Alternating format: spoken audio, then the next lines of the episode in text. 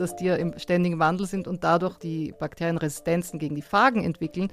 Aber du wirst immer wieder neue Phagen finden, die wieder funktionieren. Ja? Und sie sind wirklich überall auf der Welt. Also sie sind in den Gewässern, in Abwässern, in Tümpel, in den Meeren. Die Resistenzen nehmen seit vielen Jahren immer mehr zu. Das kann man sich vorstellen wie eine sehr langsame Pandemie tatsächlich, die da auf uns zurollt. Das ist so ein bisschen im Vergleich zu dem, was wir im Moment mit Covid-19 erleben, ist das so, eine Art, so ein bisschen mehr wie Klimawandel. So ist es sehr absehbar, aber es passiert halt langsamer. I wasn't sure if he could hear me, and um, about a minute went by, and then he squeezed my hand really hard. So I knew that he wanted to fight. Sie sagt, sie, sie war quasi dabei, als das passiert ist und und sie sagt, von dem Augenblick an stirbt er im Grunde genommen jeden Tag ein kleines bisschen. Aber in diesem Fall könnten halt tatsächlich jetzt Viren mal ein Teil der Lösung sein und nicht ein Teil des Problems.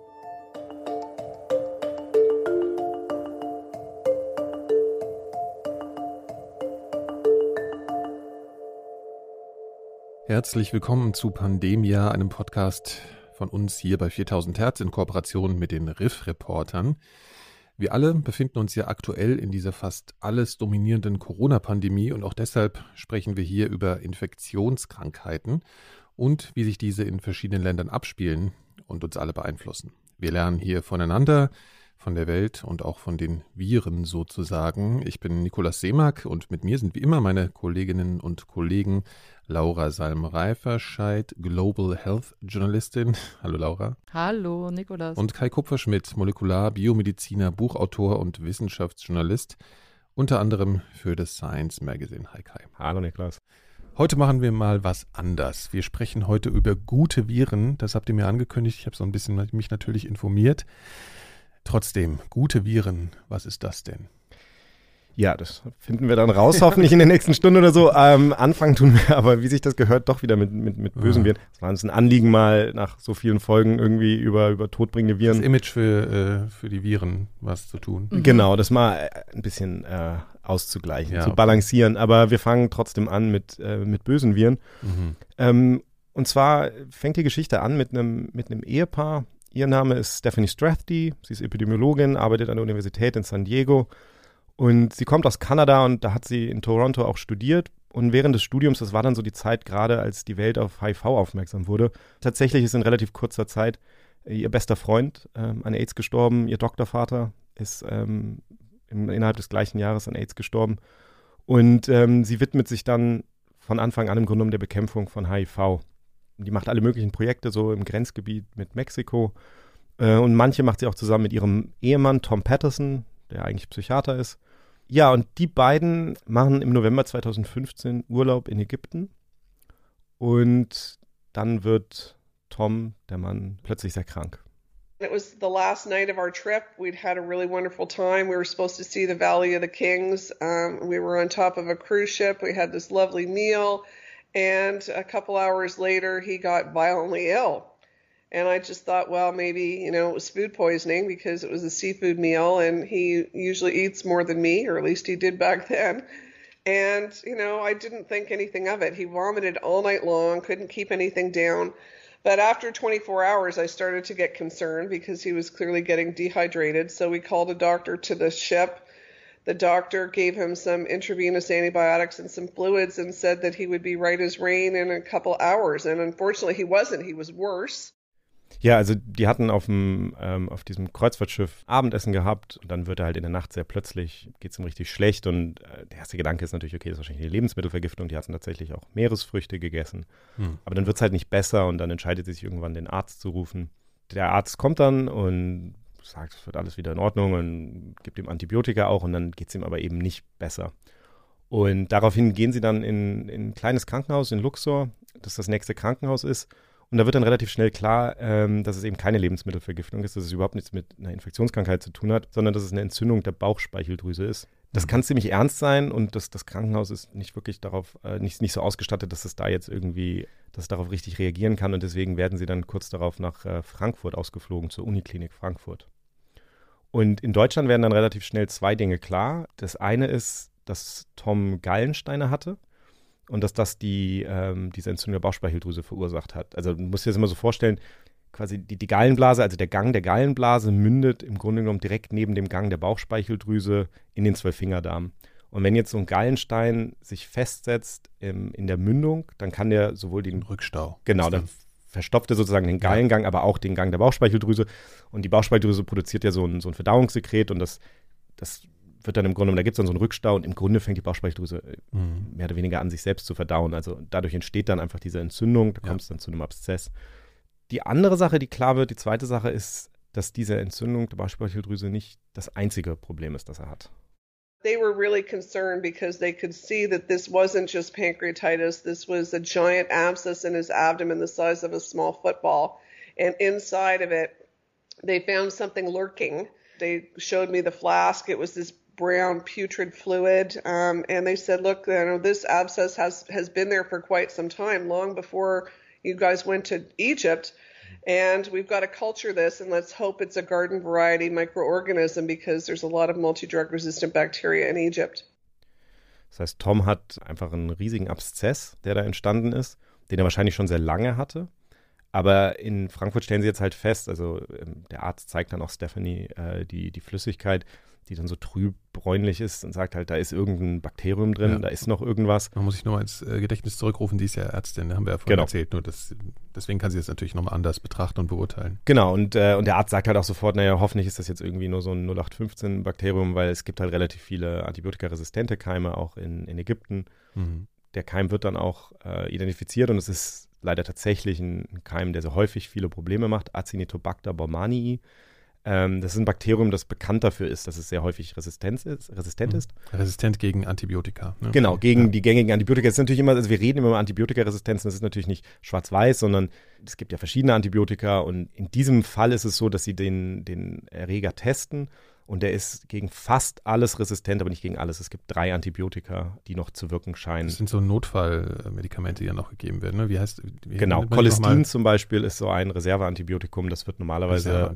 Genau, es ist ein ganz altes Antibiotikum, was halt ziemlich viel Nebenwirkung verursacht, wo man nicht genau weiß, wie man es dosiert und so. Also es sind so Antibiotika, die man normalerweise nicht benutzt. Und weil man die normalerweise nicht benutzt, gibt es nicht so viel Resistenz. Gibt es noch nicht so viel Resistenz dagegen, ja. genau. Und Acinetobacter baumannii, also es gibt im, im Englischen gibt es dieses Akronym ESCAPE mit K geschrieben. Das sind mhm. so, ähm, also das, die Anfangsbuchstaben sind dann so für, die, für diese gängigen Bakterien, die besonders häufig resistent sind. Bestimmt Leute auch schon gehört. Also ähm, da ist Klebsiella bei Staphylococcus aureus sehr häufig. Ja. Und eben auch das A steht für Acinetobacter baumannii. Mhm. Das verkompliziert natürlich die Situation von Tom jetzt, weil ähm, eigentlich müssten sie operieren in der Situation, aber sie haben halt Sorge, dass dann sozusagen diese bakterielle Infektion schlimmer wird und weil sie eigentlich kaum Antibiotika haben, mit denen sie das in den Griff kriegen können. Das ist eine Sepsisgefahr eigentlich. Genau, ne? also, genau. Ja. Die Gefahr ist, dass eine, eine Blutvergiftung letztlich ja. bekommt. Dass, dass, Weil sie es aufschneiden müssen. Genau, es ist ein riesiger Abszess und genau. der, der ja. ist voll mit diesen mhm. Bakterien. Ja. Das heißt, sie machen dann erstmal nicht besonders viel, sondern Stephanie möchte ihn natürlich dann nach Hause bringen nach San Diego, wo sie ja auch die Ärzte kennen und äh, letztlich in der, in der Klinik äh, sind, wo sie, wo sie selber Kollegen haben. Mhm. Und ähm, sie fliegen ihn dann sozusagen äh, mit, mit so einer extra Maschine, mit so einem Learjet, wird er dann nach San Diego zurückgeflogen. Ja. In was für einem Zustand ist er denn in der Situation? Also wie fühlt er sich denn? Das ist ja, klingt so ein bisschen fremdbestimmt natürlich auch. Und ist er da irgendwie schon so im Delirium? Oder ja, also tatsächlich, ähm, ich habe auch mit Tom gesprochen und ihn das gefragt. Er kann sich an vieles nicht genau erinnern. Er hat von Anfang an da so Halluzinationen gehabt und war tatsächlich so ein bisschen im Delirium. Und das erzählt er auch recht anschaulich. You know, one of the things that's important or interesting to understand is it's not unlike what a lot of these COVID patients are going through right now, where when you're in isolation in ICUs, large numbers of people begin to hallucinate. Now, my hallucinations were compounded by the infection itself because I had, you know, so much toxin in my system. I was completely uh, infected.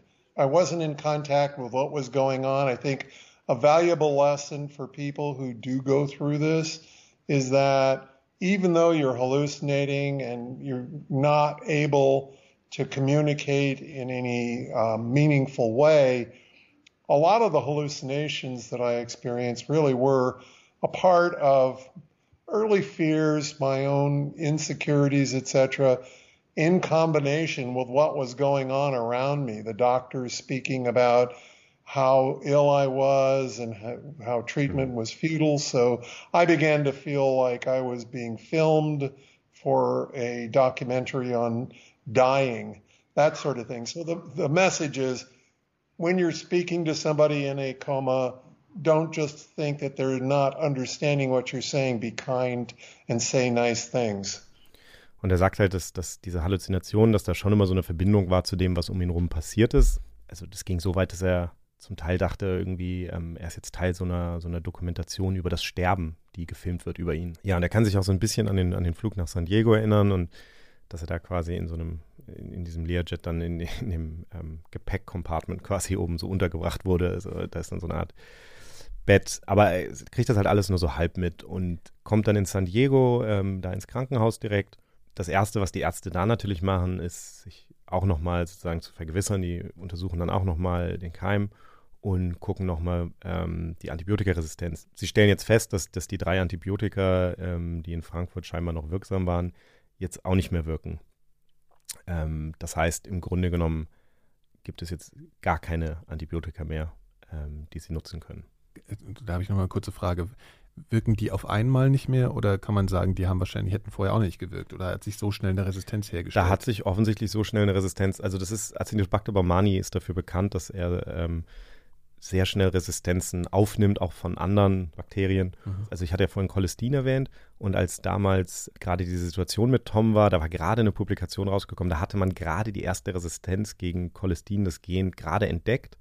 War eine große Nachricht damals und ähm, insofern wusste man dann auch, dass es auch diese Cholestinresistenzen gibt und ähm, offensichtlich hatte, hatte der Keim das sehr schnell dann auch direkt aufgenommen. It meant that there was nothing left in our arsenal. And so the doctors in San Diego said, we can't operate on him and, and, try to take this abscess out. Not only is he super weak and he could die, but if this gets into his bloodstream, we don't have antibiotics left to be able to fight it. And so he'll die from septic shock. And of course, ultimately, that's what happened anyway. One of these drains inside his abscess slipped, poured all that infected fluid into his bloodstream. He went into septic shock right before my eyes. And from that moment on, he was dying a little bit each day. It was just horrible to watch. Das heißt, sie ist jetzt im Grunde genommen in San Diego oder die Ärzte in San Diego sind in der gleichen Situation, nur noch schlimmer, in der sie schon in Frankfurt waren. Sie müssten ihn eigentlich operieren, um diesen Abszess auszuoperieren. Mhm können das aber nicht wirklich tun, weil sie einfach Angst haben, dass dabei diese Bakterien dann irgendwie ins Blut gelangen und, und dann haben sie Sepsis bekommt. Eine ja. Sepsis bekommt und sie keine ja. Antibiotika haben, um da überhaupt irgendetwas gegen zu machen. Mhm. Ähm, und wie sie sagt, es ist dann sozusagen trotzdem passiert. Also was, was die Ärzte schon gemacht hatten, war, dass sie ähm, so Schläuche gelegt hatten, um im Grunde genommen die Flüssigkeit aus dem Abszess durch die Haut abzuführen. Mhm. Und ähm, einer dieser Schläuche ist dann irgendwie verrutscht und dann entwickelt er eben doch einen septischen Schock. Sie sagt, sie, sie war quasi dabei, als das passiert ist und, und sie sagt, von dem Augenblick an stirbt er im Grunde genommen jeden Tag ein kleines bisschen. Und die Ärzte wissen in dieser Situation einfach keinen Rat mehr. Stephanie ist aber entschlossen, nicht aufzugeben, solange ihr Mann das auch wünscht. Und das fragt sie ihn dann. This one particular day, talking to with Tom, and I asked him, honey, like, I'm, the doctors are doing everything that they can, but there's nothing else that they can do to fight this thing. And if you want to live, I need to know. Please, if you can hear me, please squeeze my hand and I'll leave no stone unturned. Das heißt, da ist dann einfach dieser Moment, in dem Stephanie am Bett ihres Mannes steht, der ja eigentlich nicht ansprechbar ist mhm. äh, und ihn sozusagen bittet, ihr ein Zeichen zu geben. Das, das war für sie ein entscheidender Moment und, und ich habe dann natürlich, weil sie den so, so ausführlich beschrieben hat, habe ich darüber auch mit Tom gesprochen, und ihn gefragt, ob er sich da irgendwie dran erinnern kann, trotz, ähm, trotz der Situation, in der er war. Und er sagt, er kann sich daran sehr gut erinnern an den Moment, aber er hatte da gerade ein Problem, weil er halt am Halluzinieren war und äh, er war überzeugt, dass er eine Schlange ist. At that moment, I thought I was a snake, and you know that sounds a little peculiar, and you might think, "What the hell are you thinking about?" But when she asked me, "Did I want to give up?" I um, I didn't want to give up. I wanted to live. And uh, the problem for me was I was uh, a snake, and so I had to figure out how am I going to squeeze her hand. And there was a, a long moment when I had to think about it, and so I wrapped my body around her hand and squeezed it. Das ist ja wirklich völlig, völlig irre. Also er stellt sich vor, er ist eine Schlange, also er halluziniert, besser gesagt, er ist eine Schlange und weiß dann nicht, wie er ihre Hand drücken soll, weil er keine Hand besitzt, weil er eine Schlange ist. Ne? Und genau. Genau, so, so beschreibt er das. er ist Ja. Psychiater. Ähm, er sagt, er hat das wirklich so Ja. empfunden. Und er, er musste dann für sich sozusagen rausfinden, wie macht er es jetzt. Ja. Und dann hat er sich so vorgestellt, wie er, wie er seinen Körper um ihre Hand rumschlingt und, und quasi festzieht. Ich meine, das ist, klingt irgendwie lustig, aber das ist unfassbar dramatisch, weil es ja um so eine zentrale Frage geht und dann die Kommunikation so schwer ist. Ne? Das ist ja eigentlich Wahnsinn. Okay. Und indem er dann sozusagen diesen, diesen Trick hat, indem er sich dann vorstellt, Ja. ähm, er, er, windet sich um ihre Hand, gelingt es ihm dann halt, ihre Hand zu drücken. I wasn't sure if he could hear me, and um, about a minute went by, and then he squeezed my hand really hard. So I knew that he wanted to fight, but I didn't know what else to do because, you know, the top doctors had r- really run out of solutions. So I went home and I did what anybody would do. I hit the internet. Ja, also ähm, das ist sozusagen das Zeichen, auf das sie, auf das sie gewartet hat, dass, dass sie sozusagen weitersucht. Und sie fängt also an zu recherchieren und, und beginnt alles darüber zu lesen, ähm, was es sonst noch für Möglichkeiten gibt Mhm. in solchen ausweglosen Fällen, wenn du einen Keim hast, der letztlich gegen alle Antibiotika resistent ist.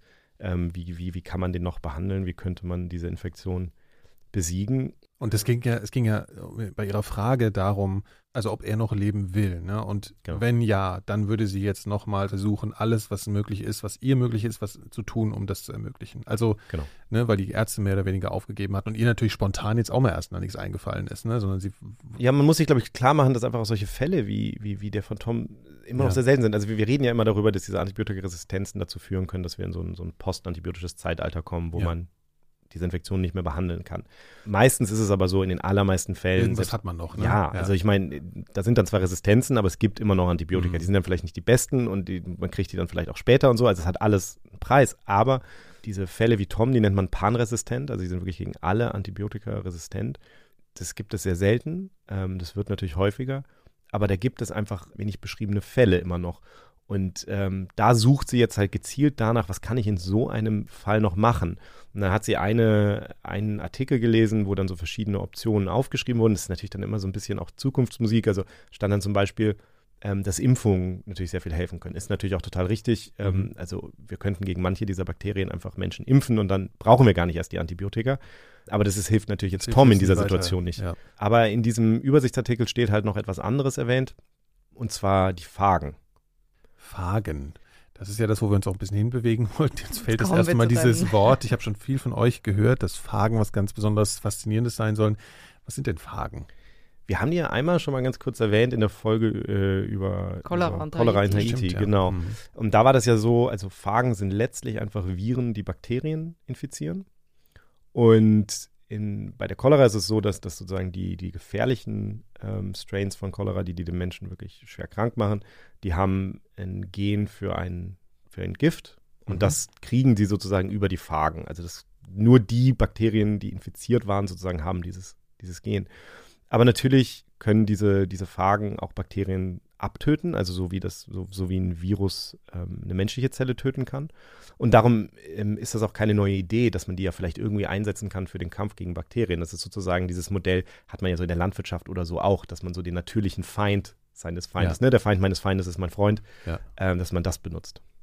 Also, dass man sozusagen, um es mal zu erklären, eine Biene oder ein, irgendwas, ein Insekt einsetzt, was irgendwelche Schädlinge frisst, frisst. Oder meinst du jetzt sowas als Beispiel? Ich überlege gerade, ob Bienen irgendwelche Ja, Schädlinge ja. fressen. Ich glaube, das mit den Bienen und den Blumen die ist was anderes. Marienkäfer fressen, die Marienkäfer fressen die Läuse So ist das, ja? zum Beispiel.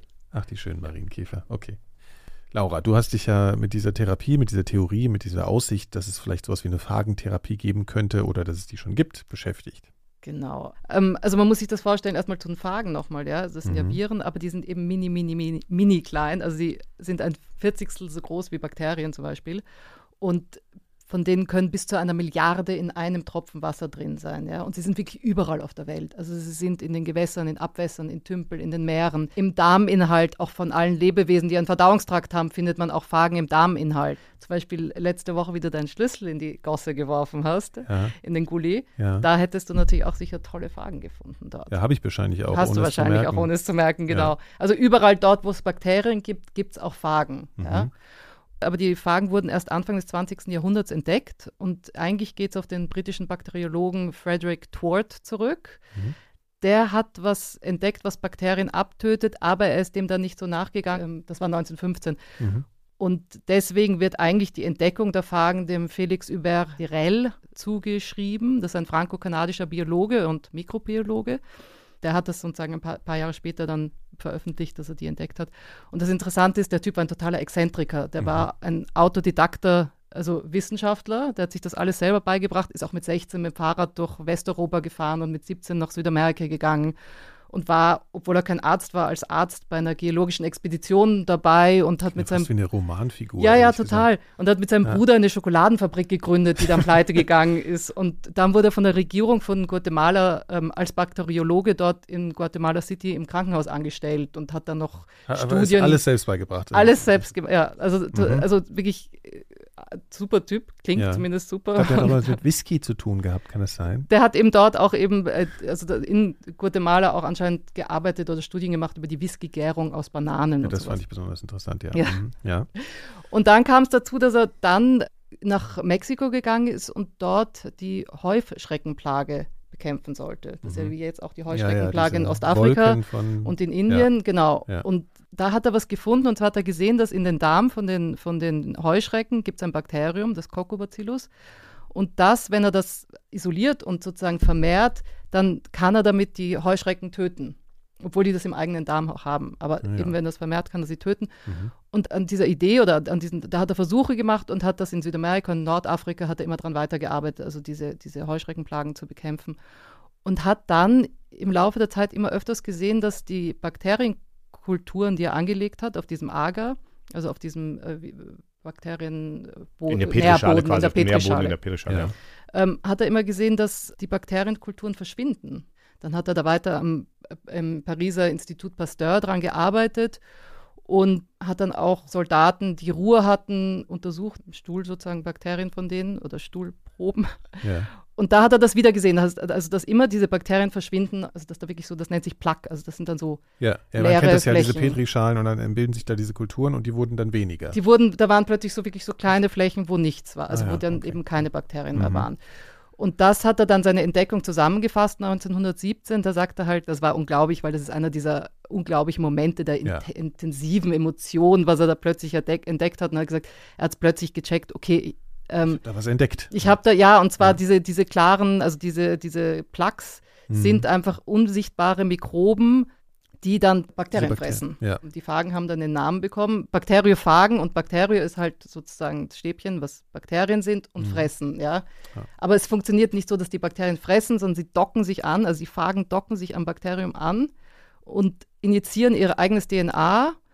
Also ein bisschen und, wie ein Virus halt eigentlich. Genau, und kapern ja. halt dann den, das Bakterium und vermehren sich im, in der Bakterie so viel, bis es dann platzt, das ja. Bakterium. Und dann können sie sich wieder weiter und können weitere Bakterien Also kann man sagen, Fragen sind sowas wie Viren für Bakterien. Kann man das so ein bisschen genau. so genau. beschreiben? Ja. Genau, und dann hat er 1919 hat er schon erste Patienten behandelt. Tatsächlich auch im August 1919 den ersten Patienten. Das heißt, es ist wirklich genau verfasst 100 und einem Jahr. Also aber gesehen hat man die Phagen erst, ähm, wie das Elektronenmikroskop dann erfunden wurde. Das war 1939 oder 1940. Man hat das nur daran erkannt, dass das weggeschrumpft ist oder verschwunden ist. Und dann hat man einfach angenommen, da sind diese Mikroben und man hat die aber nie gesehen. Also man geht dann ran und schabt das da raus, wenn man einfach davon ausgeht, da muss jetzt irgendwas sein. Mhm. Man ist davon ausgegangen, dass das eben so, dass die eben so klein waren, weil ja. sonst wären die rausgefiltert worden in den Prozessen, die sie da halt machen. Okay. Mhm.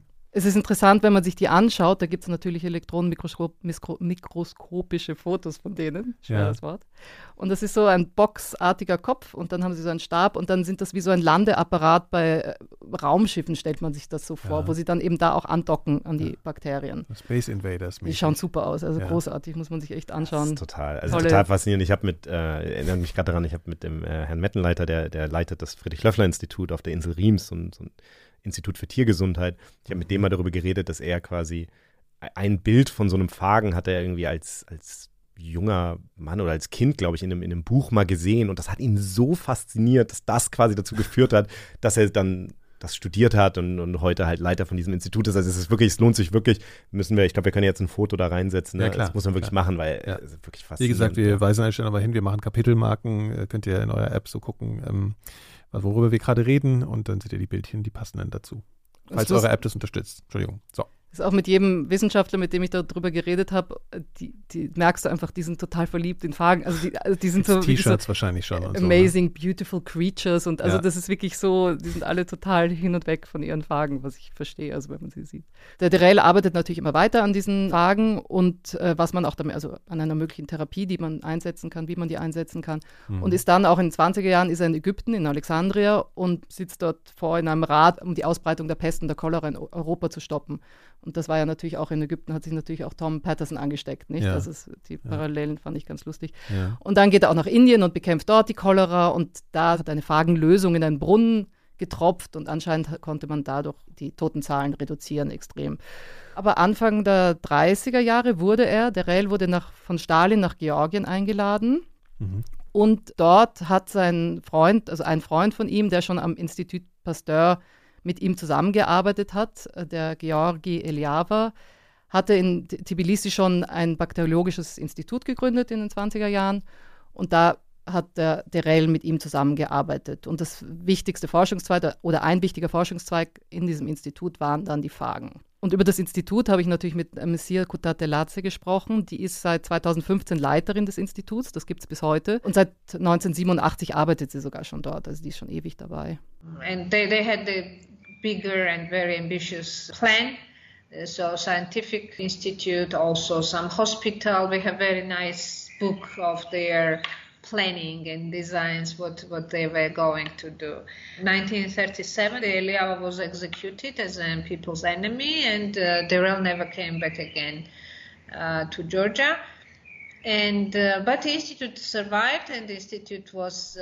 Ja, sie sagt halt, die beiden, also der Derell und der Georgi Eliava, hatten große Pläne. Die wollten einfach ein Weltzentrum für Phagentherapie aufbauen. Ja. Kam aber nie dazu, weil Eliava hingerichtet wurde, also erschossen wurde. 1937. Sie sagt als Feind des Volkes, aber es gibt Gerüchte, dass der spätere Geheimdienstchef Lavrenti Beria und er die gleiche Frau äh, geliebt ah. hatten und deswegen, dass er deswegen erschossen wurde, aber das ja. weiß man nicht. Und Derell ist demnach, also der ist dann nie wieder nach Georgien zurückgekehrt danach, aber das Institut hat überlebt und 1988 wurde es dann tatsächlich auch, also da wurde Eliava rehabilitiert und es wurde dann nach ihm benannt. Und das Interessante ist, dass sogar in den 90er, 20er und 30er Jahren wurde auch in Europa und in den USA Fagen eingesetzt. Also die haben das dann eingesetzt für sowas wie Cholera und Ruhe und ähm, also gerade in den Kriegen war es auch wichtig, ja, mhm. also für die Soldaten eingesetzt. Wie gesagt, das wurde ja in Europa und in den USA auch verwendet, aber dann kam eben 1928 wurde natürlich ähm, Antibiotika, also Penicillin entdeckt. Ja. Vor allem im zweiten, ab dem Zweiten Weltkrieg wurde das massenweise produziert und wurde auch massenweise eingesetzt. Und hat den Fagen die Show gestohlen. Genau, hat einfach den Fagen die Show gestohlen sozusagen. Das war auch so eine, da reden wir sicher nochmal drüber, das war auch so eine spektakuläre Entdeckung. Ne? Also irgendwie war das so eine Zeit, da wurden halt auf einmal durch Zufälle oder solche Beobachtungen einmal so spektakuläre, weltbewegende Dinge entdeckt. Ne? Genau, ja. und, und das Weltbewegende daran war eigentlich, dass man es eben in der Masse produzieren konnte. Ja. ja. Und dann war natürlich der Krieg vorbei und da hat sich dann die Welt und die, die Wissenschaft eigentlich auch tatsächlich geteilt. Im Westen wurde Antibiotika verwendet, es war billig und einfach herzustellen. In, in Georgien ähm, ist das, das Phageninstitut zum Zentrum der Phagenforschung ausgebaut worden und da haben sie auch im großen Maße Phagenpräparate für die ganze Sowjetunion produziert, weil es eben weniger ähm, Antibiotika gab in der Sowjetunion und ähm, es wurde eben eingesetzt gegen Typhus, Blutvergiftung, gegen Durchfallerkrankungen und so mhm. weiter. Ist das vielleicht sogar so, dass das wie so ein Konkurrenzkampf äh, dann gewesen ist oder wäre das jetzt zu weit gehen, weil das war in anderen Bereichen so, ne? dass da dauernd irgendwie unterschiedliche Richtungen eingeschlagen wurden im Osten und im Westen, einfach nur, weil der Westen das macht, machen wir es anders oder andersrum? Ich glaube, das würde zu weit gehen. Also es war, okay, so kann man es nicht unbedingt sagen. Hörte sich jetzt nur sagen. Ja. Okay. Mhm. Genau, also das Iliava-Institut hat halt den ganzen Ostblock mit Fragen dann tatsächlich mhm. versorgt. Und da gibt es eine tolle äh, Doku vom BBC Horizon, das heißt Virus That Cures von 1997. Also die guten Viren. Ja, die genau, die, die ja. heilenden Viren. Und in dieser Doku siehst du, wie dieses, also nach dem Zerfall der Sowjetunion, sieht man dieses Eliava-Institut, wie das ausgeschaut hat. Es war ein total äh, kaputten Zustand. Und die haben das aber mhm. trotzdem immer weiter auch dort äh, Patienten behandelt und äh, wirklich, aber in, mit unglaublichen. Also es ist wirklich eine super, super Doku. Mhm. Müsst, sollte sich jeder anschauen. Das war sehr runtergekommen dann alles schon. Komplett ja. heruntergekommen mhm. und trotzdem haben sie immer weitergemacht damit in dem Institut und auch immer Patienten behandelt und bis heute eben. It's very clear and it's very traditional because the institute has really it's a brand name. You know. People just coming to get diagnosis by themselves, I mean, without any prescription from doctor. Of course, we have patients who are sent by the doctors, but mainly people are coming by themselves. They're even. Sie sagt, bis heute eben kommen Patienten, es hat einfach ein, also, also wirklich einen Markennamen dort, das Institut, und die Leute gehen einfach hin. Entweder werden sie vom Arzt geschickt oder sie gehen einfach so hin. Es gibt dort auch eine Art äh, Apotheke, da kannst du ein paar Präparate kaufen, die einfach sowas für Halsweh sind oder ich weiß nicht was, die sie dann verwenden können. Und sie behandeln wirklich alles von äh, Harntraktinfektionen ähm, über gynäkologischen Probleme, chronische Wunden äh, nach OPs, also mhm. Wunden nach OPs, die nicht heilen. Also man kann sagen, dass das in der Bevölkerung total bekannt ist und dass das da einfach eine Therapieform ist, die einfach eben angewandt wird, ganz normal. Und die Leute gehen dahin, weil sie sich das aussuchen, weil hier kennt es ja kein Mensch. Ne? Genau, also du kannst, ja. man kennt es und du kannst sagen, okay, nehme ich jetzt, äh, keine Ahnung, wie hier halt, sagst du, nehme ich jetzt äh, ja, hier gehen sie gerne mal und nehmen Globuli. Das Globuli ja oder nehme ich. Das ist dann halt nicht so ist, wahnsinnig hilfreich. Genau, aber es ist eben nicht, es ist nicht entweder oder. Sie sagt, die Leute machen schon viel, einfach beides. Ja, also du kannst auch äh, Antibiotika nehmen und machst deine Phagentherapie. Also okay. es ist, es ist eine schließt das andere nicht aus. Ja. Mhm. Und die machen auch individuelle Behandlung. Also wenn jemand kommt und sie haben sozusagen das Phagenpräparat nicht parat, was jetzt da passen könnte, dann machen sie das wirklich individuell und schauen, welche, welche Phage könnte dieses Bakterium eben bekämpfen. Und das ist eben, wie gesagt, bis heute noch so. Aber im Westen ist halt diese Phagentherapie genau. komplett in Vergessenheit geraten. Ja, genau. Und gehen wir mal zurück zu dem Fall, zu der Geschichte, die Kai ähm, erzählt hat. Zurück zu Stephanie, der Ärztin, deren Mann äh, im Sterben liegt, mehr oder weniger. Und die liest dann eben über diese Phagentherapie, ne? die es schon seit 100 Jahren gibt. Genau, und sie ist dann selber ähm, eigentlich so ein bisschen überrascht, weil, also genau wie du es gesagt hast, also wenn man dann so ein bisschen nachliest, ähm, dann, dann, sieht man sofort, okay, das, das gibt ja diese ganze Geschichte und Historie ähm, in, in Osteuropa. Und, und sie kennt natürlich Phagen, also sie hat ja Mikrobiologie dann irgendwie im Studium gehabt und die Phagen spielen eine riesige Rolle bei der Entstehung der Molekularbiologie. Also es gibt ganz, ganz viele Sachen in der, in der Biologie, die ähm, ganz grundsätzliche Prozesse, die wir begonnen haben zu verstehen, indem wir Phagen benutzt haben. Also mhm. so gibt es ganz berühmte Experimente, wo die eingesetzt wurden. Das heißt, sie kennt das natürlich und das, das, das erscheint ihr dann ja auch logisch, dass das funktionieren könnte und, und sie ist ja auf der Suche nach irgendetwas, was jetzt irgendwie ihr nochmal die Hoffnung gibt, dass da, dass es funktionieren kann. Also und von den Sachen, die sie gelesen hat, scheint ihr das am plausibelsten. Und deswegen geht sie dann zu, zu dem Arzt ihres Mannes, Chip Schooley, das ist der Arzt, der, der ihren Mann behandelt, und, und schlägt ihm das vor, dass sie das ja probieren könnten. When I came across phage therapy and I proposed it to the head of infectious diseases, Dr. Chip Schooley, he said, What an interesting and intriguing idea. If you can find phages that are a match for Tom's bacteria, I'll call the FDA and get permission to use it on a compassionate basis because, you know, that's when mm. someone is dying. So, um, you know, and then that was the next challenge. I mean, where am I going to find phages like that match Tom's bacteria? I don't know the first thing about this.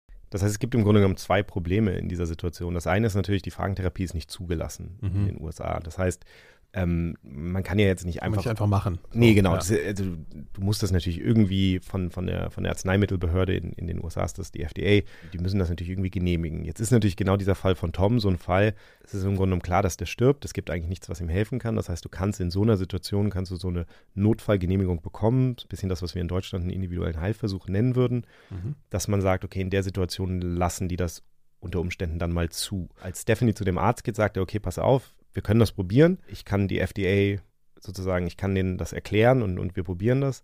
Aber die Voraussetzung ist, dass du halt Phagen findest, die, die jetzt zu diesem Bakterium passen. Man muss sich ähm, vorstellen, es war ein gewisser Zeitdruck auch da, nehme ich mal an. Genau, es ist ja. herrscht Zeitdruck und, und, und es also gibt halt. ist schon in der Sepsis. Drin. Und es gibt ja keine ja. Erfahrung damit. Ja. Und das heißt, das heißt, das heißt, jetzt ist das, das ihr, ihr erste große Hürde ist jetzt sozusagen, okay, ich muss jetzt die richtigen Phagen finden. Man muss dazu sagen, jede Phage ist sehr spezifisch, ähm, attackiert natürlich nur ein ja. Bakterium, nicht? Also und teilweise sogar nur ein Strain. Also genau, das ist bei Acinetobacter baumani ist es besonders schwierig, weil, weil da ist es tatsächlich so, dass die Phagen ganz spezifisch nur, nur bestimmte Arten, selbst innerhalb dieser Art Acinetobacter baumani, nochmal nur bestimmte einzelne Strains dann attackieren. Und mhm.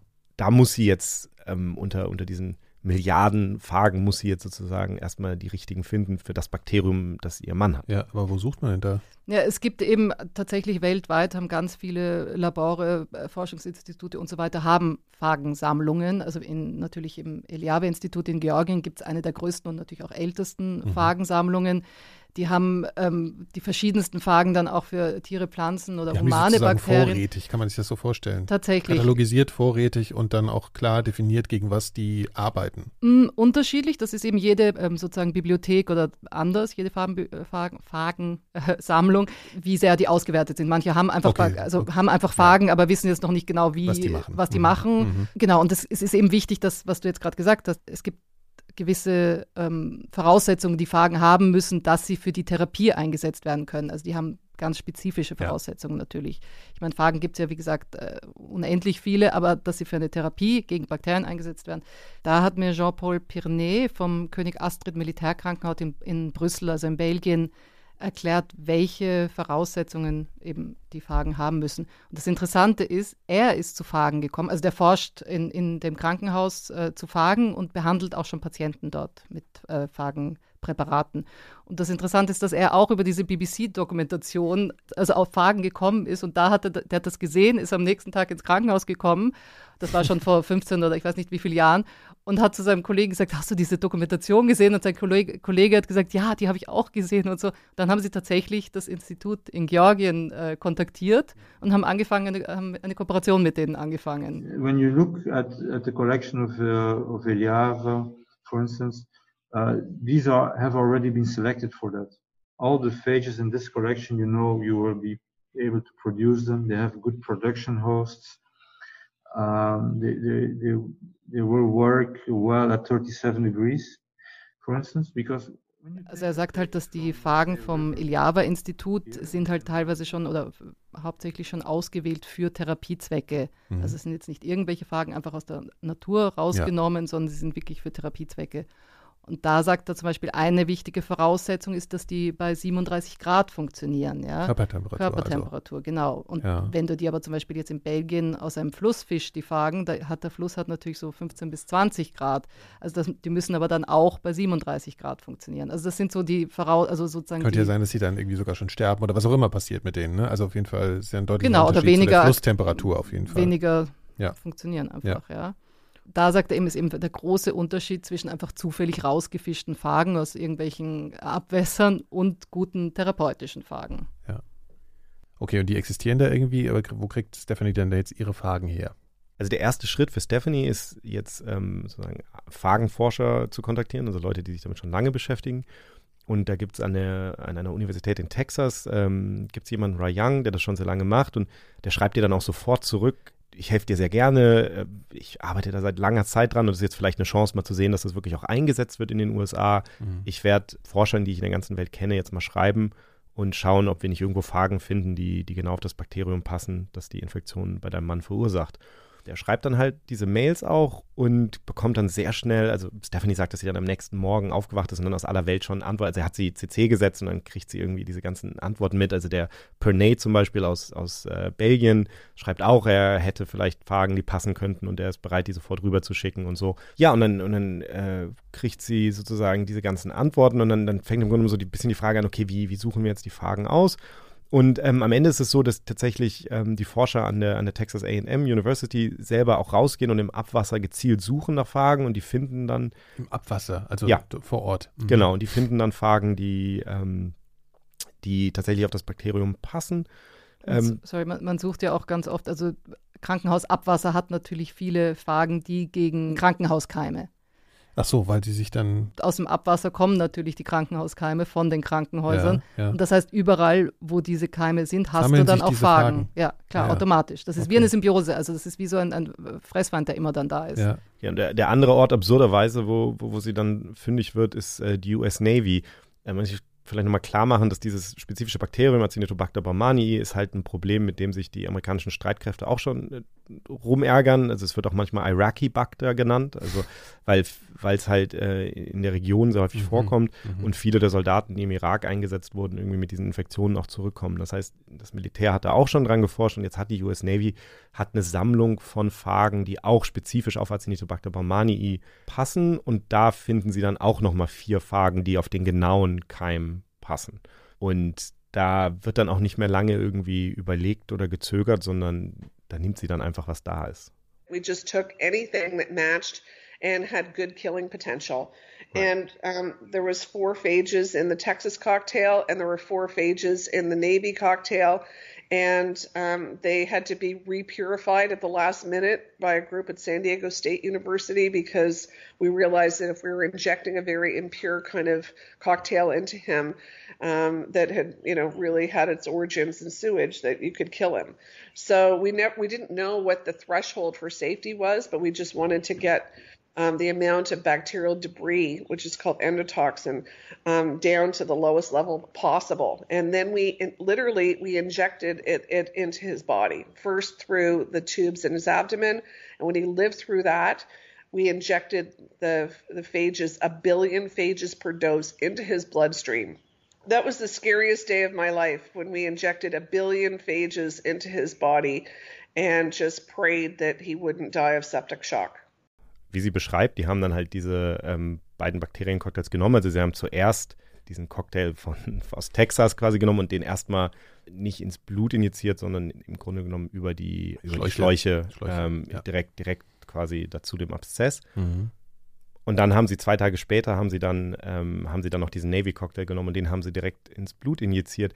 Aber ähm, sie sagt, das war das war der äh, furchterregendste Tag ihres Lebens und man muss sich das auch nochmal klar machen, dass diese Phagen, die wachsen ja letztlich auf Bakterien. Also es ist ja genauso, wenn ich jetzt Viren züchten will, muss ich die ja auch auf Zellen züchten. Ja. Das heißt, wenn ich jetzt diese Phagen. Weil sie sich davon ernähren. Weil sie sich davon ernähren, genau. Ja. Weil das, also weil die ja ähnlich wie ein Virus nicht alleine lebensfähig ja. sind, sondern sie brauchen ja die, die Zelle, um sich zu vermehren, in dem Fall die Bakterien. Besteht dann die Chance, dass sie das, äh, diese, diese Bakterien dann mit injizieren oder dass sie sozusagen kontaminiert sind, dieses. Äh, ja, natürlich. Also ich meine, du, du, du, du züchtest die jetzt auf diesen Bakterien und dann ja. hast du natürlich erstmal so eine Mischung aus ja, toten Bakterien und, und, und Phagen. Und jetzt musst du natürlich sicher gehen, also die, das, das Problem bei einem septischen Schock ist ja sehr häufig, dass, dass bestimmte Bestandteile von diesen Bakterien, LPS, Lipopolysaccharid, das ist ein Bestandteil der Zellmembran, das führt halt, das ist halt gefährlich und das ist letztlich das, was zu dem septischen Schock führt. Das heißt, du mhm. musst jetzt aufpassen, dass du dass du jetzt, also das lässt sich natürlich nicht komplett aufreinigen, also dass du jetzt überhaupt nichts davon mehr drin hast.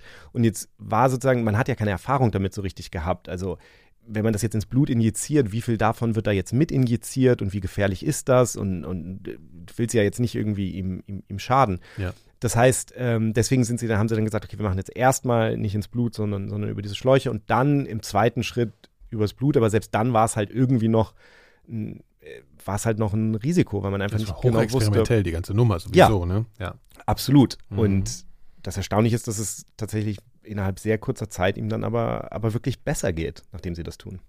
Um, he woke up from a coma like three days later, lifted his head off the pillow and kissed his daughter's hand. I mean, nobody believed that that a, a, a recovery like this was possible. It blew everyone's mind.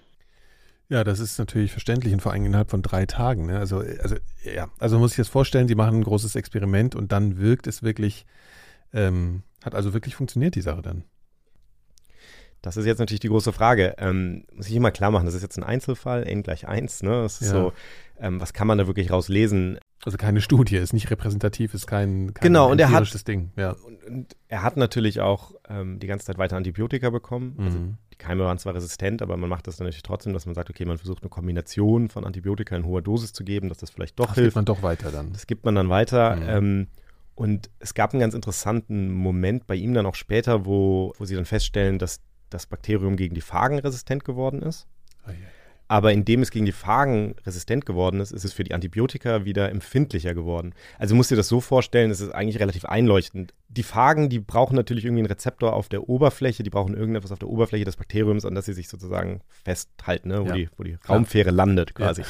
Und wenn du jetzt so einen hohen Selektionsdruck ausübst, also wenn du jetzt, wenn die Phagen jetzt quasi all die Bakterien töten, dann haben natürlich die Bakterien einen Vorteil, die diese, diese Hülle nicht mehr haben.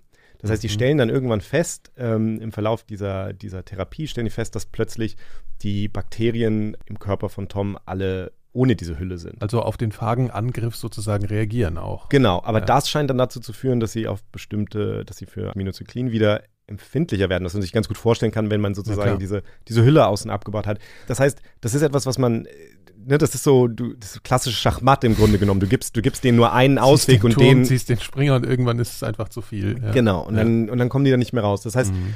Äh, dieser synergistische Effekt, dieses Zusammenspielen von, von, von Phagen und Antibiotika ist da vielleicht auch entscheidend, aber wenn man jetzt Stephanie fragt oder so, ähm, die sagen natürlich, ja, der lag im Sterben, Ja, es klar, ging ihm seit Monaten ähnlich geklappt, schlecht ja. und jetzt Ja. kommt es, geht es im Grunde genommen so fast von einem Tag auf den anderen ja. geht es ihm wieder besser. Also Ja, ja. Ähm, das ist schon ziemlich eindeutig. Mhm.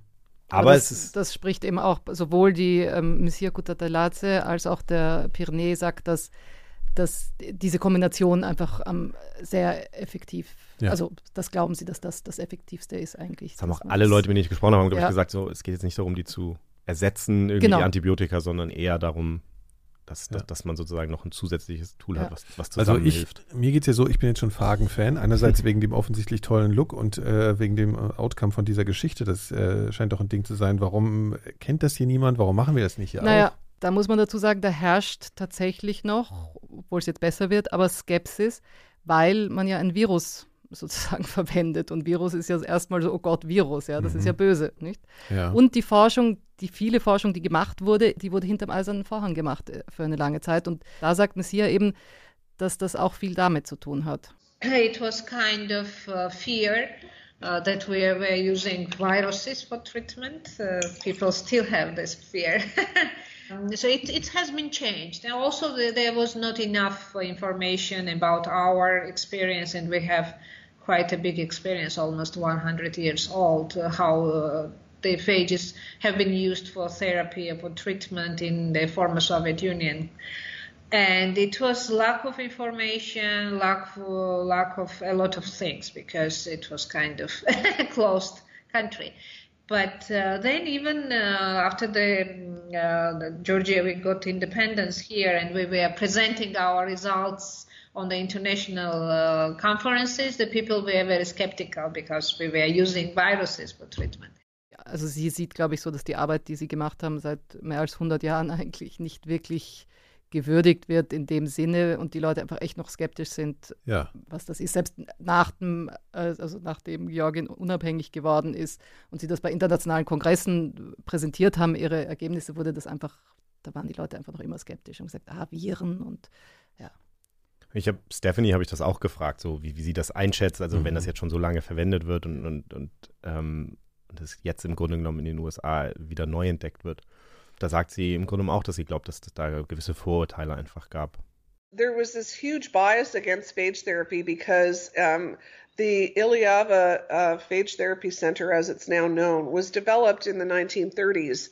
And um, during the Second World War, anything that had a communist, you know, taint to it um, was considered to be, you know, Russian commie science. And that bias really persisted to present day.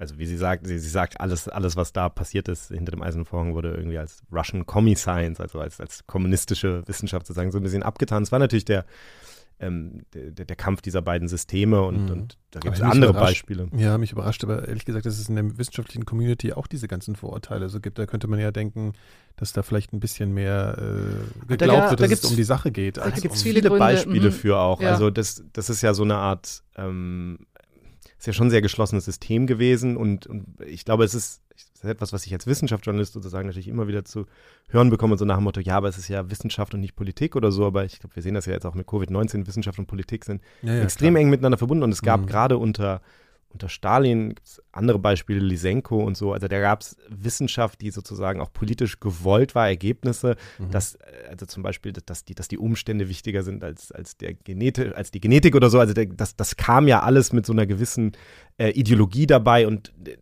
das hat natürlich dazu geführt und dann umgekehrt gab es das in den ja. USA auch, ja. Ja klar, das gibt ja vergessen, heute ja, auch noch. Ja, ich sag nur Chloroquine und Trump. Auch ein, ein großer Punkt war natürlich, dass die ganzen Studien aus Georgien in Georgisch und hauptsächlich in Russisch waren. Das ja. gab, genau. Und das ist ja wirklich bis Ja, heute ist so, wenn du nicht auf Englisch publizierst, dann brauchst du gar nicht publizieren, so ungefähr. Also das weißt du besser, Kai. Aber das war natürlich ein Riesenproblem. Und dazu muss man auch sagen, es wurde nie wissenschaftlich nachgewiesen, dass Phagen funktionieren. Also es fehlen sozusagen die klinischen Studien nach modernen Maßstäben. Also die haben schon Studien gemacht dort Mhm. und alles, aber nicht nach den Maßstäben, die, sich, die man sich halt heute wünscht oder die heute an, Okay. angebracht sind, nicht? Also Ja. und auch damals. Und aber was interessant ist, das hat, sagt der Jean-Paul Pirnet, ähm, es mag zwar eben da fraglich sein, wie wirksam es ist, aber die Sicherheit ist einfach gegeben. Also wir haben sozusagen keine total klare Studienlage, aber wir haben ja sehr viele Einzelfälle, wo sich das gezeigt hat, dass es wahrscheinlich wirksam ist. Und ähm, es gibt Aussagen, dass es wohl sehr sicher sein soll. Was ist denn daran so schwer, jetzt mal auf den Punkt zu kommen, dass wir das auch äh, klinisch mit Studien belegen? Ja, es ist natürlich, also ich, da muss man sich, glaube ich, sehr viel klar machen, wie, wie, wie sowas normalerweise funktioniert. Ne? Mhm. Ähm, wir sehen ja im Moment, selbst mit Covid-19, wie schwer das ist nachzuweisen. Also da gibt es dann, nehmen wir jetzt mal wieder Chloroquin, dann gab es ja jede Menge Beschreibungen von Leuten, denen es irgendwie besser geht, unter, Ja. wenn die Hydroxychloroquin nehmen oder bekommen haben. Ähm, aber das sind ja immer sogenannte so, also da ist immer so ein, so, ein, so ein wahnsinniger Bias drin. Also dann, man hört dann die Berichte von Leuten, wo es funktioniert hat oder so. Ähm, aber was man braucht, ist eine randomisierte klinische Studie, wo man sagt, manche kriegen das, andere Okay. kriegen das nicht. Und dann guckt man wirklich ohne äh, un- unvoreingenommen, ob es da einen Unterschied gibt. Und dann haben wir jetzt ja bei Hydroxychloroquin zum Beispiel festgestellt, es gibt keinen Unterschied. Ähm, also es hilft nicht. Ja. So, und das Gleiche muss man jetzt natürlich bei sowas wie Phagen machen. Jetzt kommt erstmal dazu, erstmal muss man natürlich erkennen, dass das etwas ist, ähm, was gemacht werden muss. Und das haben wir jetzt ja schon gehört, dass das einfach lange Zeit so ein bisschen vernachlässigt wurde. Mhm, mhm. Das heißt, es hat eigentlich erst in den letzten Jahren so wirklich angefangen, dass Leute auch in Europa, in den USA anfangen zu sagen, okay, diese Phagentherapie, das müsste man jetzt ja eigentlich mal dann kritisch testen. Und, und der Pernay zum Beispiel, ähm, der hat eine Studie aufgelegt äh, mit EU-Geldern von 2013 bis 2017, die Fagoburn oder Fagoburn. Und da kann man dann auch all die, die Probleme dann schon erkennen. Es fängt ja schon damit an, dass ich jetzt nicht einmal sagen kann, Phagentherapie funktioniert, sondern ich muss sagen, diese spezifischen Phagen funktionieren für diese spezifische klar. Indikation. Mhm. So. Die hatten sich dann überlegt, sie zeigen das bei ähm, Brandwunden, also es ist häufig ein Problem, dass die, dass die dann infiziert werden, Ja. ähm, dass, dass es dann eine, eine Bakterieninfektion gibt. Die wollten sie dann behandeln mit Phagen, aber dann kannst du natürlich auch wieder nur die Phagen nehmen für ein bestimmtes Bakterium. Und sehr häufig hat, haben sie dann festgestellt, bei diesen Wunden äh, sind es dann aber verschiedene Bakterien, die da drin sind. Das heißt, wenn du jetzt Also irgendwie mit den Phagen, so. genau, und dann Ja. ist es natürlich auch schon wieder sehr schwierig. Ähm, aber die haben überhaupt, die wollten eigentlich, glaube ich, 220 Menschen einschließen in die Studie und dazu ist es überhaupt nicht gekommen, weil eben die rechtlichen, die Rahmenbedingungen so kompliziert waren am Anfang, dass sie erst, es gibt einfach so bestimmte Sachen im Arzneimittelgesetz, ähm, dass man bestimmte Sachen nachweisen muss, zum Beispiel wie stabil jetzt irgendwie diese, ähm, dies- dieser, dieser Phagenmix ist und das ist wahnsinnig schwer zu machen. Das heißt, es hat sich wahnsinnig verzögert und ich Es glaube, wahnsinnig viele Einzelpunkte. Ne? Also du hast Ja. jetzt erstmal beschrieben, dass natürlich alle äh, Leute die, dasselbe Krankheitsbild irgendwie auch haben müssten ungefähr. Ne? Dann dieselben Erreger, dann diese, also ja, das ist äh, also sehr viel komplexer, als man sich zuerst so Ja, vorstellt. und weil der rechtliche Rahmen nicht da war, hat das am Anfang alles sehr stark verzögert und die Mhm. haben am Ende, glaube ich, nur 27 Patienten überhaupt eingeschlossen. Das heißt, das ist, das, Okay. das heißt, diese ganze Studie ist im Grunde genommen gar nicht äh, an den Punkt gekommen, wo sie ein klares Ergebnis liefern konnte. Es zeigt halt so ein bisschen die Probleme, aber der Wille ist halt inzwischen da. Und man hat jetzt eher das Gefühl, also zum Beispiel hat jetzt auch Stephanie Strathdy, die haben jetzt auch in, in San Diego so ein, so ein Institut gegründet, iPath, wo sie Phagentherapie gezielt ähm, testen wollen. die können ja immer eine gute Geschichte zum Anfang erzählen. Ganz Da, genau. Ja. Sie, sie benutzt das natürlich auch dafür. Mhm. Also sie hat ein Buch geschrieben mit ihrem Mann Perfect Predator, wo sie diese ganze Geschichte erzählt. Mhm. Und der Arzt, der sie behandelt hat, Chip Schooley, der soll jetzt dieses Jahr eine Studie anfangen, wo sie nochmal ganz gezielt nachweisen wollen, ob das funktioniert. Und, und was sie sich da überlegt haben, ist jetzt, dass sie Patienten nehmen, haben wir ja vorhin schon mal kurz in dem O-Ton gehört, Patienten, die zystische Fibrose haben. Die haben sehr häufig eine Bakterieninfektion in der Lunge, Pseudomonas aeruginosa, das ist ein anderer von diesen, das ist das P in Escape, ein anderer von den Keimen, der häufig ähm, resistent ist gegen viele Antibiotika. Und da gibt es häufig eine chronische Infektion und die wird dann gar nicht mehr behandelt mit Antibiotika Mhm. zwischendurch. Und das heißt, das ist eine Chance, jetzt ein, bestimmte, ein bestimmtes Bakterium in einem bestimmten Patientenkollektiv zu behandeln. Und weil die keine Antibiotika gleichzeitig bekommen, weiß man dann auch, okay, das ist jetzt wirklich die Phagentherapie, die da was macht. Das heißt, das sind jetzt so diese Versuche. Also man muss nach einem Use Case äh, suchen sozusagen. Ne? Also ja, man muss wo- jetzt erstmal gucken, wo kann ich jetzt Ja, wirklich man's gut, gut nachweisen, wo kann Ja. ich jetzt wirklich zeigen, okay, hier Ja. funktioniert das. Ja. Und dann kann sich das von da sozusagen ausweiten. Mhm. Aber wir sind jetzt im Grunde genommen in dieser Phase, also jetzt kann man natürlich sagen, wir haben da irgendwie Jahrzehnte vergeudet, das hätte man alles viel früher machen können. Aber wir fangen jetzt erst an, die Hürden, die es da gibt, einfach zu überkommen. Und es ist natürlich was anderes, ob ich eine definierte chemische Substanz Genau. jemandem gebe, die immer gleich ist und die sich auch nicht selbst vermehren kann und die auch irgendwie jetzt nicht sich, äh, sich, sich verändern kann oder so. Ähm, oder ob ich jemand, ob, ob das jetzt lebend ist oder nicht, kann man sich ja drüber streiten, aber es sind letztlich replizierende Organismen, irgendwie ein, eine replizierende Medizin, die ich, die ich Ja. jemandem gebe. Das, das, da sind einfach dann bestimmte Sachen anders und, und Da ist mit mehr Dynamik im Spiel, ne? Ja, da hat sich einfach, ja. da, ist unser System nicht so, weil wir halt Antibiotika gewöhnt ja, sind, klar. ähm, das, das findet jetzt sozusagen erstmal so richtig statt. Und ich glaube, da wird es in den nächsten Jahren dann wirklich langsam so diese, diese, diese Studien, diese Daten geben. Mhm. Und ich glaube, es gibt sehr viele gute Hinweise darauf, dass, dass ich, ich habe noch, hab noch eine Frage, also besser gesagt zwei eigentlich. Ist es so, dass ähm, da auch eine gewisse Form der Skepsis in der medizinischen Forschung oder äh, in der medizinischen Wissenschaft steckt, sowas zu nehmen, was sowas Natürliches ist, also als Alternative zu was genau hergestelltem äh, wie ein naja, Antibiotikum. Also ist das, äh, hat das auch was mit einer Philosophie zu tun in der, in der Also ich werde, also zunächst mal ist Skepsis aus meiner Sicht ja immer etwas Gutes, besonders ja, wenn ja. es darum geht, jetzt irgendwie Klar. Menschen ne, ja. zu behandeln die, die, die Forscher, die ich kenne, die irgendwie an Arzneimittel forschen oder so, die, die wissen ja alle, dass, dass sozusagen, das kommt ja alles ursprünglich aus der Natur. Ähm, also sehr, sehr viel von dem. Ja. Also wenn wir jetzt mal Antibiotika nehmen, Penicillin oder so, das ja, kommt das natürlich. Pilz irgendwie, ne? Eben, ja. genau. Das kommt ursprünglich von einem Pilz. Die meisten Antibiotika kommen aus der Natur. Mhm. Aber natürlich ist es sozusagen der, der Fortschritt in der Medizin gewesen, zu sagen, okay, wir können diese Substanz isolieren, wir können sie definieren, synthetisieren, standardisieren genau. und so weiter, in einer gewissen Dosis jemandem geben. So, und das sind halt alles Dinge, die jetzt irgendwie bei den Fragen noch so ein bisschen ein Paradigmenwechsel, kann man das sagen. So naja, du versuchst natürlich bestimmte Sachen jetzt darauf anzuwenden. Also im Idealfall wirst du dann die Fragen sequenzieren, sodass du ganz genau die Sequenz von den Fragen hast und dann einen ganz bestimmten Fragen nehmen. Okay. Aber dann kommt natürlich dazu, wenn die jetzt jeder. sich ja ständig, die Fragen. Genau, es kommt beides dazu. Ne? Das eine ist, dass der, der Erreger bei jedem ja ein bisschen anders sein kann und je nachdem, was das für ein Erreger ist, musst du dann etwas anderen Fragen geben. Das heißt, es ist eher eine individualisiisierte Therapie dann. Ja. Und du kannst jetzt ja nicht jedes Mal wieder dir eine neue Zulassung für diesen bestimmten genau. Phagen holen. Das also heißt, es ist sozusagen eine, das Gegenteil von einem Breitbandantibiotikum. Genau. Kein das Schrotschuss. super spezifisch. Genau. genau. Das ist natürlich auch einer der Vorteile, weil ja. das natürlich bedeutet, dass du nicht die ganzen guten Bakterien oder die Bakterien, ja. die einfach nur Bystander sind. genau, das ist ja das Problem, wenn man ein Antibiotikum zu sich nimmt, wenn man irgendeinen Infekt hat und das zerstört erstmal so die halbe Darmflora, um es mal so amateurhaft auszusprechen. Ja. Genau, und wenn du richtig ne? viel also, Pech hast, dann wird sie besiedelt von Clostridium difficile. Das hatte ich schon dann, mal, ich will es gar nicht ja. äh, ausführen, aber das ist aber nicht schön. tatsächlich ist das ja auch, also so sozusagen, das, so wie das auch ein Nachteil ist, ist das natürlich auch ein Vorteil von dieser Phagentherapie. Also sagt die eben Siako Tatelatze auch, sie sagt, dass halt die, die Schönheit an Phagen ist, mhm. dass die ja im ständigen Wandel sind und dadurch zwar auch die Bakterien Resistenzen gegen die Phagen entwickeln, aber du wirst immer wieder neue Phagen finden, die wieder funktionieren. Okay. Also das ist weil es so viele gibt oder ja, weil es immer ein weil sie also, wandeln. Nein, weil es immer neue Fragen, also dann andere Fragen gibt, die sich an, also auf, der, auf, den Wirt anpassen. Ach so, nicht? Also es okay. wird immer ja, verstehe, Fragen, also es gibt halt einfach immer genügend Fragen. Genügend Fragen.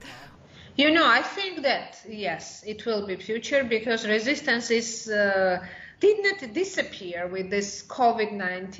I mean, we have still people who has the it, it it's here. I mean, it didn't disappear, the antibiotic resistance, and it will be more and more. There are some uh, very bad perspectives in that. So, and uh, we are working, uh, people are working on the different alternatives, and phage therapy is one of them. It is not, we are not saying that it will replace antibiotics. Of course not. It will not. Antibiotics have very specific place in the uh, treatment of bacterial infections. But uh, we are saying that this is very good alternative. It works. If it works, it works very well. And we can save a lot of people with the antibiotic resistant infec- uh, infections. Uh, very um, successful application of phages together with antibiotics in some complication. It's also possible, and it, it has very very nice results as well because they they are they have two different mechanisms of uh, against those bacteria. So it, it's a lot of possibilities, of course. Ja, sie sagt halt, dass das schon ein wichtiger Bestandteil in der Zukunft sein wird. Es gibt verschiedene Ansätze, um diese Antibiotika-Resistenzen zu umgehen oder zu versuchen zu, ja, zu bearbeiten. Und Phagen sind eben eine, also Phagentherapie ist eine von ja. diesen Wegen, um das zu bekämpfen. Und sie sagt vor allem, wenn sie funktionieren, dann funktionieren sie richtig gut mhm. und auch eben in Kombination mit Antibiotika. Und man kann schon sagen, dass der, ähm, dass die höhere Aufmerksamkeit, die das bekommt, jetzt auch damit zu tun hat, dass wir eben dieses äh, zunehmende Problem genau, mit den Antibiotika-Resistenzen haben. Ziemlich Absolut. genau sagen, seit 15 Jahren, glaube ich, ist die Phagenforschung, also auch in Europa und in Amerika, wirklich wieder am, am ja. Alle suchen händeringend genau. nach Alternativen und im Grunde genommen, das ist das, was ich an der Geschichte von Stephanie, glaube ich, so, so, so, so beispielhaft finde. Sie ist, sie ist ja wirklich die Verkörperung dieses zweifelhaften Suchens nach einer Alternative, ja. weil ja. Resistenzen da sind. Mhm. Und man muss sich auch klar machen, dass jetzt durch Covid-19 die Situation, also die Resistenzen nehmen seit vielen Jahren immer mehr zu. Das kann man sich vorstellen wie eine sehr langsame Pandemie tatsächlich, die da auf uns zurollt. Das ist so ein bisschen im Vergleich zu dem, was wir im Moment mit Covid-19 erleben, ist das so, eine Art, so ein bisschen mehr wie Klimawandel. So es ist sehr absehbar, aber es Mhm. passiert halt langsamer. Ja. Also und, Und- Pandemie würdest du sagen, weil die Erreger sich weiter, die resistenten Erreger sich immer weiter ausbreiten. So kann man es. Und immer Rest- Ja, absolut. Also, also die, die, das ist einfach, wenn du, die WHO warnt seit Jahren, zum Beispiel bei Gonokokken, dass immer mehr Gonokokken gegen alle gängigen Antibiotika resistent sind Mhm. oder so. Und das kannst du, das ist genau wie es jetzt bei Covid-19 ist, da kannst du sagen, gut, 2016 gab es das dann, was weiß ich, in drei Ländern und 2017 waren es dann schon zehn Länder, wo solche Fälle aufgetreten sind und so weiter. Ja. Das heißt, du kannst sehen, wie sich diese resistenten Keime ausbreiten, weil die natürlich einen Überlebensvorteil haben in einer Welt, in der die meisten Bakterien eben von, von Antibiotika dann bekämpft werden, wenn sie, Mhm. wenn sie Ich finde das so interessant, weil du gesagt hast, wie eine Pandemie. Ne? Also das ist ja irgendwas so die Wahrnehmung. Man gibt was einem Namen und hat sofort eine andere Perspektive darauf. Dieses MRSA-Thema, also Staphylococcus aureus heißt das, glaube ich. Ne? Aureus, ja. Genau. Die im, äh, schon lange im Krankenhaus ja auch ein Problem sind. Das ist im Prinzip eigentlich auch so ein Problem. Es äußert sich natürlich ganz anders als Covid, aber es ist natürlich so ein total globales Thema. Und Genau. bezeichnest, deswegen bezeichnest du es auch als eine Form von Pandemie. Ja, und die, die Pandemie ist es interessant, dass du MRSA nennst, weil das sozusagen viele Jahre, also wir, wir hinken immer so in der Öffentlichkeit so ein bisschen hinterher, glaube ich. Also MRSA war viele Jahre so das, das Beispiel dafür. Ja. MRSA sind grampositive Keime und das ist ein, eine, eine Art von Bakterium, gegen die wir gerade eigentlich wirklich ein paar ganz gute neue Antibiotika Okay. in den letzten Jahren bekommen haben. Es sind jetzt die gramnegativen Keime, wie Acinetobacter baumani, wie Pseudomonas aeruginosa. Gramm negativ, ich glaube, wenn du es so Der erwähnst, Unterschied, sorry, genau, also Gram ist einfach eine Färbung ähm, und du kannst Bakterien grob unterteilen, je nachdem, ob dieser Farbstoff sozusagen die anfärbt oder Okay. nicht. Das Mhm. hängt damit zusammen, wie die, wie, wie die Zelloberfläche beschaffen ist. Und das Mhm. hängt dann damit zusammen, ein bisschen unterschiedliche ob Familien Antibiotika oder, dagegen. Oder, oder. Genau, die meistens ist so, die meisten Antibiotika können entweder die Gram-negativen oder die Okay. Gram-positiven quasi Okay, abtöten. okay. Mhm. Und diese ganze Situation, die, in der wir uns, also diese, diese, diese langsame Pandemie von Antibiotikaresistenzen, die wird jetzt durch Covid-19 ähm, noch verschlimmert. Einfach weil äh, die meisten Menschen, also da gibt es ja jetzt unterschiedliche Untersuchungen, das ist noch ein bisschen schwer, die Datenlage so richtig einzuschätzen, aber es scheint so zu sein, dass die allermeisten Menschen, die mit Covid-19 ins Krankenhaus kommen, auch mit Antibiotika behandelt werden. Ähm, das ist zwar ein Virus, das heißt, es ist komplett klar, dass das Antibiotikum jetzt nicht gegen Covid-19 hilft, aber du hast das sehr häufig, zum Beispiel auch bei Influenza. Ähm, du kriegst ja sehr häufig solche, solche Sekundärinfektionen. Also, dass du, eine, dass, auch, ne? genau, dass Ja. du noch ein Bakterium dann da drauf bekommst. Mhm. Dazu kommt, wir haben ja geredet über Hydroxychloroquin und Hydroxychloroquin wurde ja weit genutzt und eingesetzt und es wurde ja sehr häufig kombiniert mit Azithromycin, einem anderen Antibiotikum, Mhm. weil einfach behauptet wurde, das sei eine tolle Kombination. ähm, das heißt, es werden einfach, und, und wir wissen, dass bei Antibiotika einfach der, der Haupt der Haupttreiber dafür, dass jetzt die Resistenzen nicht ausbreiten, ist, wie stark die Antibiotika eingesetzt werden. Man muss sich Ja. das wirklich wie eine, wie eine natürliche Ressource vorstellen, die man einfach Die man nicht, aufbraucht, sehr, indem man sie nicht einsetzt. zu oft benutzen sollte, sondern nur im Ernstfall. Genau. Und jetzt Mhm. haben wir einfach Millionen Fälle von Covid-19, Ach, und Hunderttausende deswegen in meinst du, das werden so, so viel mehr Antibiotika eingesetzt und das werden ist wieder ein viel Problem. mehr Antibiotika. Also Ja, das ja. ist, wir, wir haben, wir, wir können es noch nicht so richtig gut überblicken, aber ich habe mit vielen Menschen in den letzten Wochen gesprochen, Mhm. ähm, die, die sich sozusagen Ja, klar, ja. Gedanken darüber machen, wie diese Situation sich jetzt weiter verschlimmert. Okay, also nur mal, um halt- das nochmal zu erklären, äh, zusammenzufassen, Entschuldigung, weil das, glaube Ja. ich, schnell geht. Also das heißt, man geht davon aus, dass dadurch, dass so viele Leute jetzt mit diesen Infektionen ins Krankenhaus kommen, Antibiotika eingesetzt wird, um diese sogenannten Mehrfachinfektionen, Superinfektionen äh, zu verhindern. Und deswegen haben wir einen so häufigeren Einsatz von Antibiotika, dass eben die Resistenzbildung zunimmt. Genau. Es ist Ja. teilweise auch einfach so, du kannst bei einer Lungenentzündung nicht immer sofort gut sagen, ob das jetzt Viral oder bakteriell. viral ist ja. oder bakteriell. Und Ja. dann gibst du sicherheitshalber Bakterien. Die meisten Ärzte, mit denen ich gesprochen habe, haben gesagt, es ist auch sinnvoll, dass das gemacht wird. Aber wir zahlen halt einen Preis Mhm. dafür. Und es werden aber jetzt lustigerweise auch eben Studien gemacht zu ähm, Phagentherapie für diese sekundären Infektionen. Für, Genau, ähm, das Interessant. wird auch schon untersucht und es ist halt, aber was ich halt sozusagen im, im größeren Bild jetzt so spannend finde, ist, dass Mhm. wir im Grunde, wir haben jetzt diese Covid-19-Pandemie und die verschlimmert jetzt, wie das häufig ist, diese, diese langsam anrollende ähm, Antibiotikaresistenzpandemie. Aber in diesem Fall könnten halt tatsächlich jetzt Viren mal ein Teil der Lösung sein, und Ja. nicht ein Teil des Problems. Phagen, genauer gesagt. Mhm. Hier. Fragen. Ja. Genau. Also ich glaube, ich bin seit heute Phagen-Fan. Toll. Ja, Fan mit ich schon mal gesagt. ja. Ich bin sehr froh, weil genau, ich war vor, ich, ich war genau. vor zwei Jahren nämlich in Georgien und da bin ich schon auf, über die Phagengeschichte gestolpert und seitdem wollte ich nämlich was drüber machen. Deswegen bin ich sehr froh.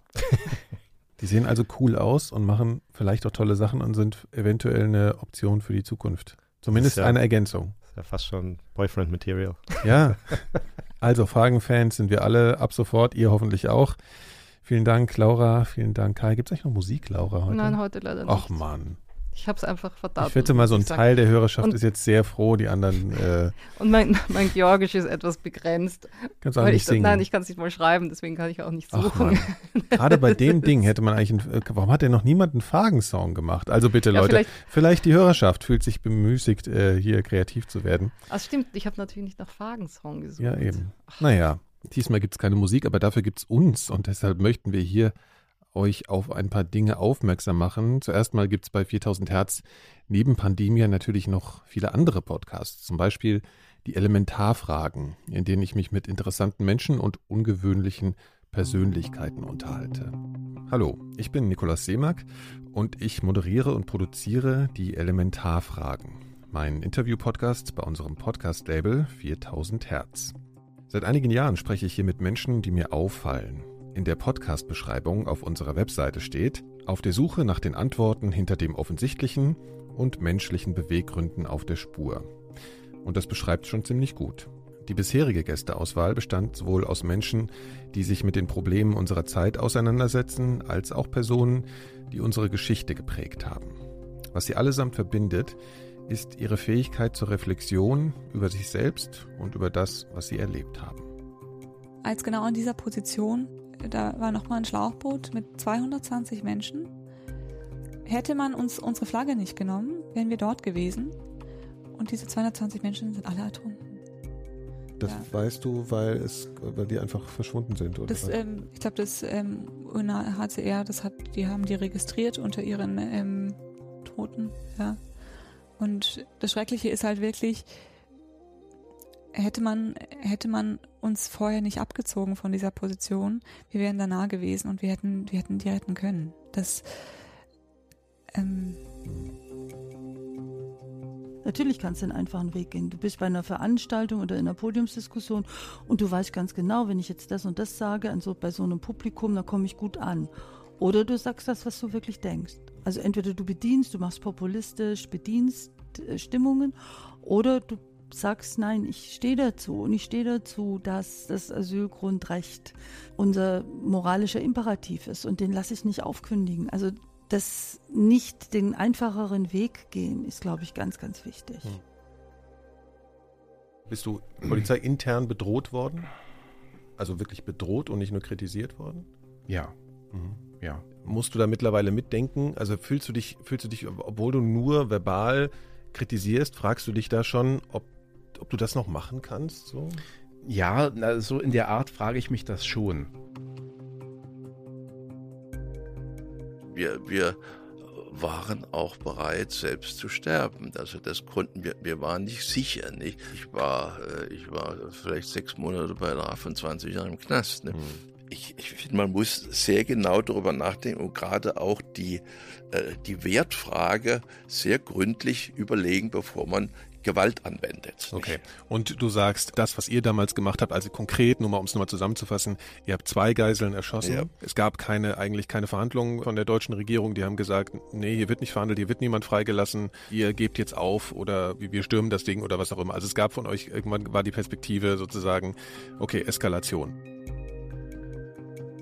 Ich könnte mir jetzt auf der anderen Seite einfach so ein Argument vorstellen, wenn jetzt jemand sowas tut, dass er sagt, ja, aber man muss den Menschen doch die Tragweite seiner Entscheidung bewusst machen. Dass, äh, dass man eben der Frau sagt, das ist ja ein Mensch und das ist ein Leben und das muss sie auch mit voller Tragweite entscheiden. Ist das wirklich notwendig aus Ihrer Sicht? Also ich glaube, dass die meisten Frauen sich über die Tragweite ziemlich bewusst sind, aber dass die Entscheidung nicht danach geht, ob das Herzchen schon schlägt oder ob die Ärmchen sich bewegen, sondern dass es nach anderen Aspekten geht. Und wir wissen, dass sich das so äh, dreiteilt. Die Gründe für Schwangerschaftsabbrüche sind entweder ähm, sozialer, beruflicher Situation heraus. Frauen, die ärmer sind, machen häufiger Schwangerschaftsabbrüche. Das ist eigentlich auch eine traurige Erkenntnis, ja, ja dass dann äh, Verhütungsmittel, die Problematik mit Verhütungsmitteln und partnerschaftliche Probleme. Das mhm. sind die, mhm. die drei Komplexe und der, der Großteil der äh, Frauen, die sich zu einem Schwangerschaftsabbruch entscheiden, haben bereits Kinder. Und wer Kinder hat, weiß eigentlich um die Tragweite, ein Kind zu bekommen. Also mhm. das, hm. mhm. Übrigens, es geht nicht immer nur ernst zu in den Elementarfragen. I was also a friend of the cool kids. If at the party they wanted to maybe sing there was this one guy who wanted to sing "I Don't Like Mondays" by the Boomtown Rats. You know.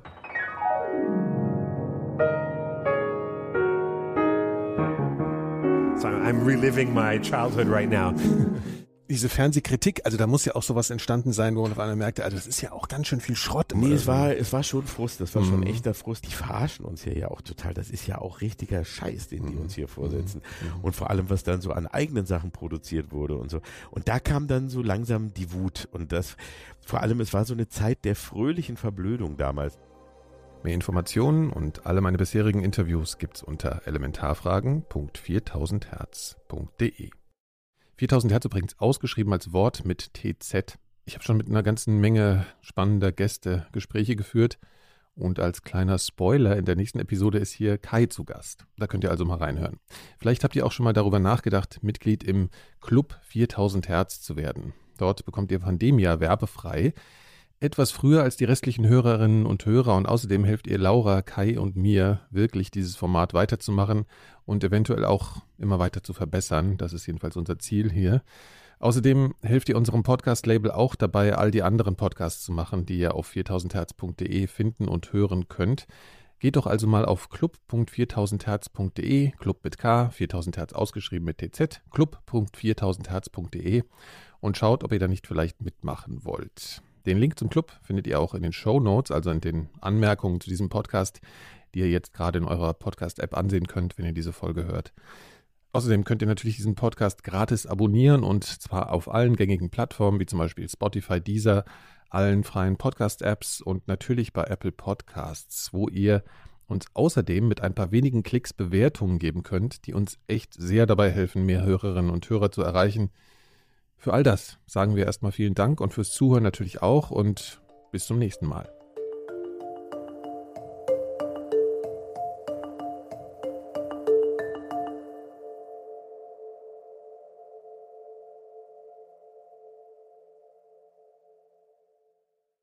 Eine Produktion von 4000 Hertz.